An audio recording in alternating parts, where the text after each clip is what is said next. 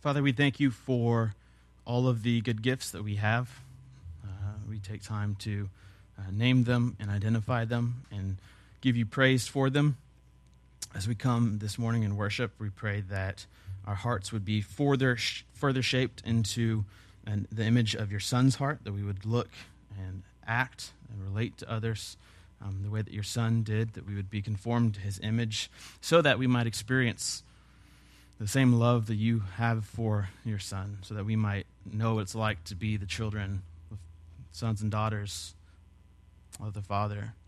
I pray that your Spirit would come this morning and, that He would fill this place and fill our hearts so that we might be transformed through an encounter with you. It's in your Son's name that we pray. Amen. Well, it is good to see everyone this morning. One of my favorite things about serving in ministry is being able to watch young people grow up and develop and being able to see uh, folks come from all kinds of different circumstances and situations and kind of blossom and flower into the leaders of the church, not just tomorrow, but today, right now. Um, if you're new to Sweetwater Christian, I was hired on here when I was 20 years old. And so, big mistake, okay, but it, it turned out all right. Um, but so we have kind of written inside of our culture this kind of belief that youth aren't tomorrow's leaders, uh, and that the youth, young people, aren't um, something that we, we put our hope in for later, but they're a part of the church right now. Um, and so today, as we celebrate a couple of our fantastic uh, students going to college, a time of choosing your priorities. Um, we uh, flip into the Sermon on the Mount, which we have been studying, where Jesus has been talking about priorities. And so, um, the last few weeks, Jesus has been saying that whenever we obey Him, whenever we practice righteousness, when we fast, when we pray, when we give to the poor, we should do it just for the Father's reward, just out of obedience and love for God. Our priorities should be in the right place. And Jesus continues on this morning. If you have a Bible, flip with me to Matthew chapter 6. We're in the Sermon on the Mount. This is Jesus' most famous sermon. He continues talking about priorities, but he switches a bit and starts talking about money, everyone's favorite topic. We've talked about the Sermon on the Mount. Jesus kind of upsets just about everybody at one point during the Sermon on the Mount. And so um, you have kind of three big sacred cows still today, I think, in uh, Christian culture, um, still running loose. They've been here since the, um, you know, throughout history. Um, you know, violence, right? Romantic activities. Are the kiddos in here? And then money. And today Jesus will address money. He's already talked about the others. Uh, so we'll read Matthew 6, verse 19 through 24. Jesus says this do not lay up for yourselves treasures on earth where moth and rust destroy, and where thieves break in and steal. But lay up for yourselves treasures in heaven where neither moth nor rust destroys, and where thieves do not break in and steal. For where your treasure is, there your heart, will be also. The eye is the lamp of the body. So if your eye is healthy, your whole body will be full of light. But if your eye is bad, your whole body will be full of darkness. If then the light in you is darkness, how great is the darkness? And finally, no one can serve two masters, for either he will hate the one and love the other, or he will be devoted to the one and despise the other. You cannot serve both God and money. God and mammon is the Greek word for money. It was considered kind of a pseudo god back in the ancient world. People tend to worship mammon. God, or Jesus here puts it next to God in terms of like mano y mano. You have to choose between God and money. And most of us have probably seen this in the world. There is this kind of pulling, luring power that money has over our lives. And money has the temptation to change us. Money has the um, you know, ability to bring with it lots of potential missteps in our Christian faith. And so, what we have here in this passage is three different analogies or illustrations of the same point. And, and Jesus' point here this morning in this passage is that people who are following him, people who are living in the kingdom, kingdom citizens, should disentangle themselves from a love and an obsession with their possessions, with money that we should learn and grow out of being stuff people, money people, mammon people, and instead be generous. Instead, put our priorities in the right place. So his first example here is about where our treasures are and the temporality of treasures built here on earth. When Jesus says, lay up treasures for yourself, not on earth, um, but treasures in heaven, what he's talking about with treasures is um, not just the same as possession. So he does mean stuff. He, he does mean don't just hoard up your stuff. Jesus tells many parables about what happens to people who just hoard up their stuff. This is a bad use of the gift that you've been given. It's a bad use of the blessings that you've had. But it, it goes, I think, beyond possessions. It's an accumulation of things as a focus of joy, right? It's, it's, it's a joyful sense of acquiring your treasure, what you're searching after, what you're looking for, what you're, what you're, you're, you're, you're um, you know, putting your effort and energy into to getting because you enjoy it. You find joy in it. And one scholar says this this sin, this treasure hunting sin, may be defined as the spirit of grasping greed, the insatiable longing for more of material possessions and a consequent lack of contentment, and an absence of trust in God our Father, who has promised to supply all needful things to his children. Jesus makes a point that we're all familiar with that treasures on earth are temporary, they break down. They, they rust. People break in and steal. Martin Luther, the Protestant reformer, um, said that the god Mammon had three uh, trustees moth, rust, and thieves. And he would send them out to make sure that people could not keep his stuff. It's kind of like a trap door. It's a treadmill you get on if you run after stuff because it ends up falling out from beneath you. Things don't last forever. Um, you, I'm sure, have purchased something or you sure have uh, started to enjoy something, and then, of course, it kind of goes away. Um, we make bad investments in life. This is really what Jesus is getting at, right? What are you investing in right now? Are you investing in something that's going to last, or are you investing in like a dud investment? So when I was in college, I thought it would be a good idea to build up a collection of DVDs of my favorite movies. And I thought for sure there's never going to be a technology that comes that gets rid of the need to have nice DVDs of your favorite movies. And sure enough, you have streaming services. I have a closet now full of dozens of DVDs that will never, ever be used. Things come and things go. Jesus instead says, Search after, make your treasure things that are in heaven. Now, what he, he, he's saying here is not um, just that we should concentrate on what will happen for us after we die. Heaven is where God lives, it's where the kingdom is held that we are, as Jesus' people, trying to bring and experience to earth right now. And when he says, store up your treasures in heaven, he's talking about kind of a moral um, transition. He's talking about a eternal um, timeline, an eternal perspective on the things that we do. And so we have to ask ourselves what does last? What doesn't rust, destroy, have thieves come and break in and steal? And to answer that question, we have to think long term. What is it that lasts in our world? And if you think long term, as a Christian, you start to think of eternity. You start to think of the timeline that's much bigger than our timeline right here, our short little time here on earth. You, you get a cosmic scope of what is permanent and what's not permanent. Um, we did a series a long time ago called Virtue Ethics, and, and we talked about an approach to, to look at decision making that um, starts with the end in mind. So, virtue ethics is you, what kind of person do I want to be? And then you reverse engineer that and say, okay, what steps can I take today that will turn me into that type, type, type of person? And, and uh, with ethics, when it comes to the Christian faith, it's kind of the same thing that's going on in the scriptures on multiple occasions in 1 Corinthians, Paul tells us that only a few things will last. There's only a few things that will really make a difference and stay with us and stay with creation for all of eternity. He says faith, hope, and love. Other things aren't going to be needed anymore.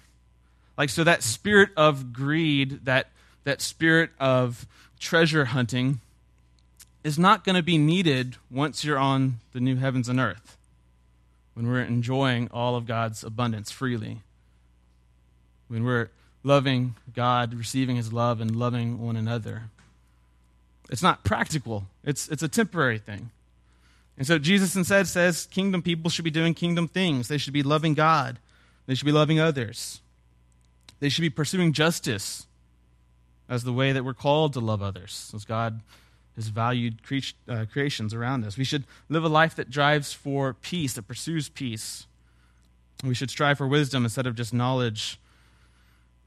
These are things that will last into the new creation. These are things that will last into eternity.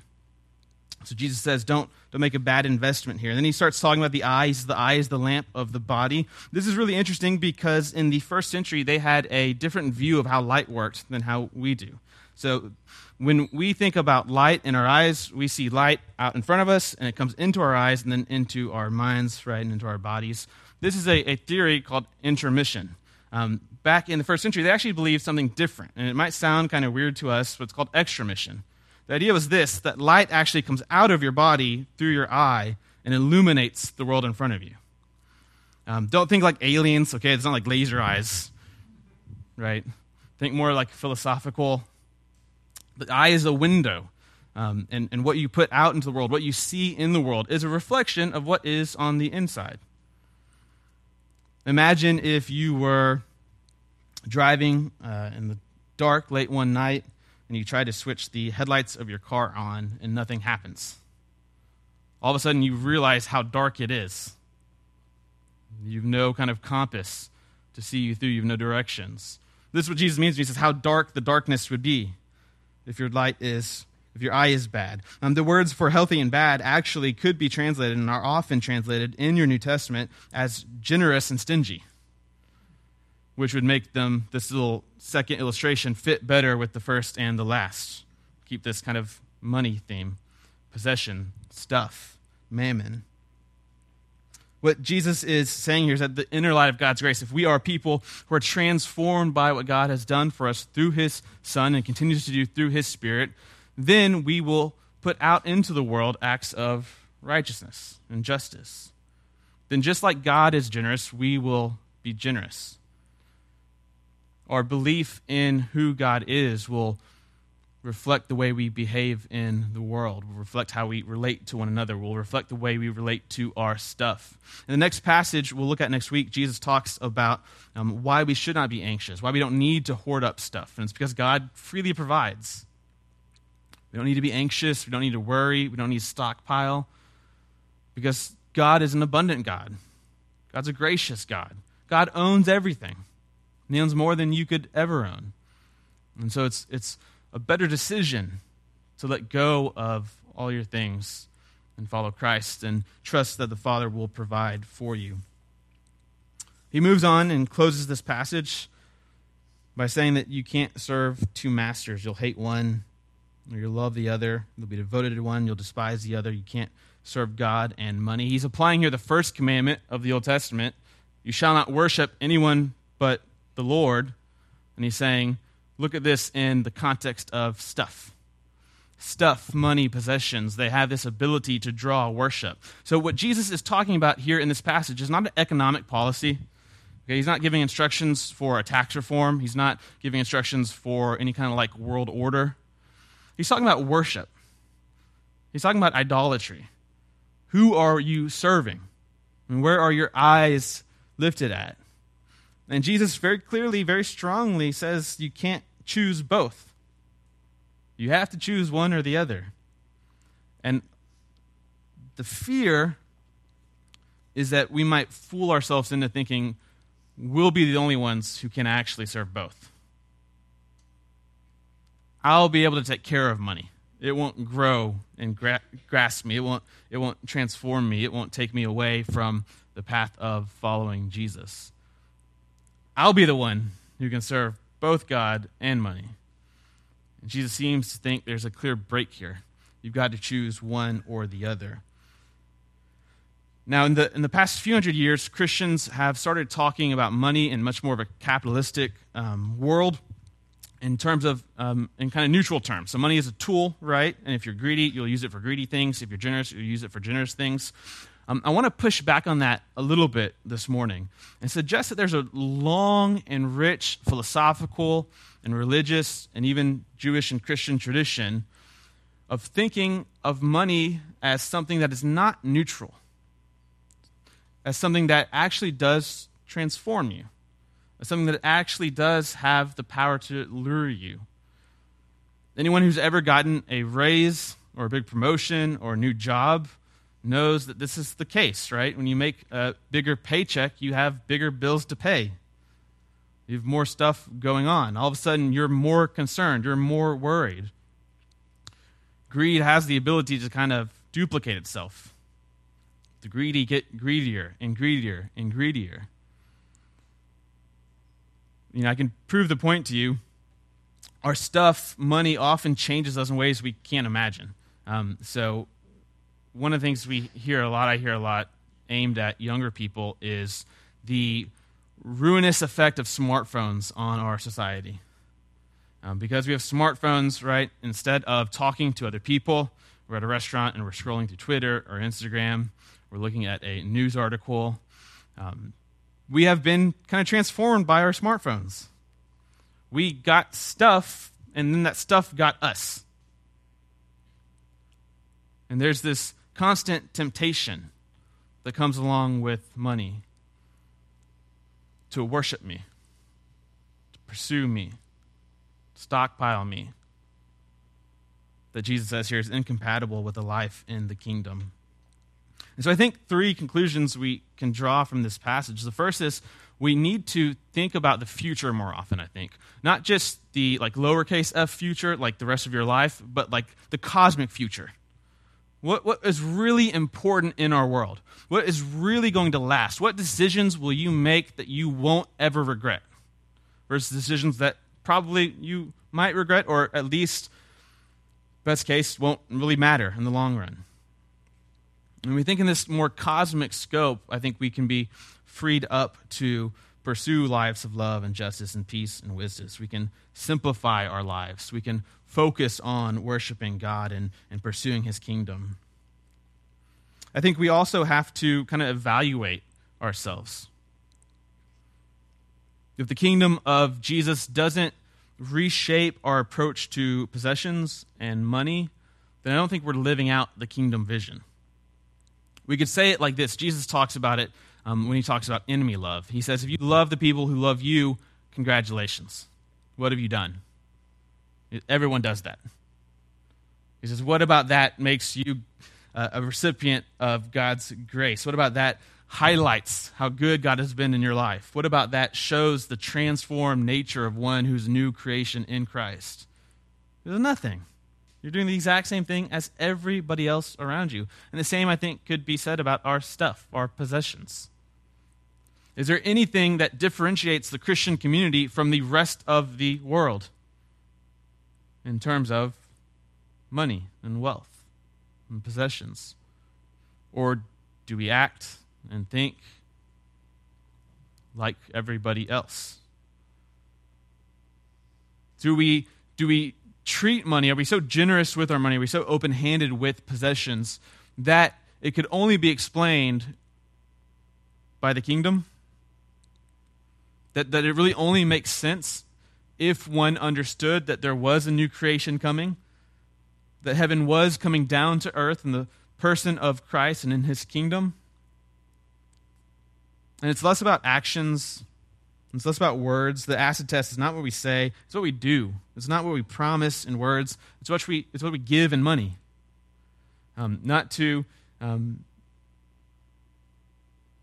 you know, just, you know, the church. I'm not trying to like collect money here this morning, but to poor people, what we, what we give away, how we purposely simplify our lives, how we say no to money I mean, imagine that. Imagine you had the opportunity to go make more money, or, or you could open the door and grab more money. Imagine saying no to that. Because I think in Jesus' vision of the kingdom, that's a live possibility. It's a live possibility there would be someone who says, no, thank you. That's dangerous.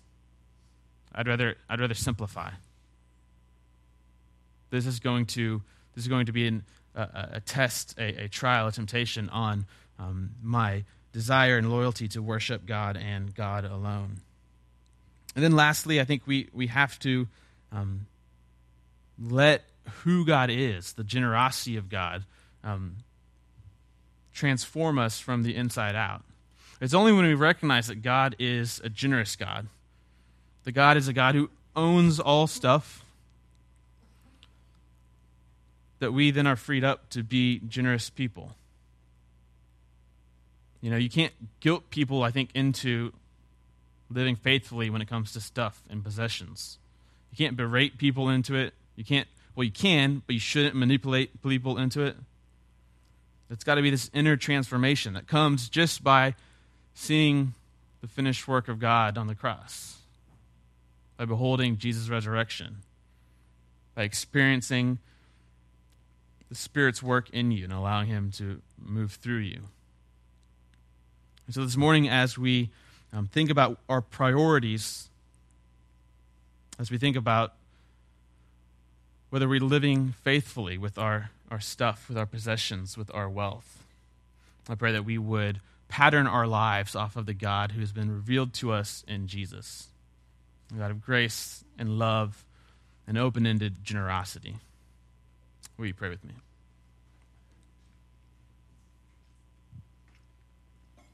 Father, we love you. We thank you for.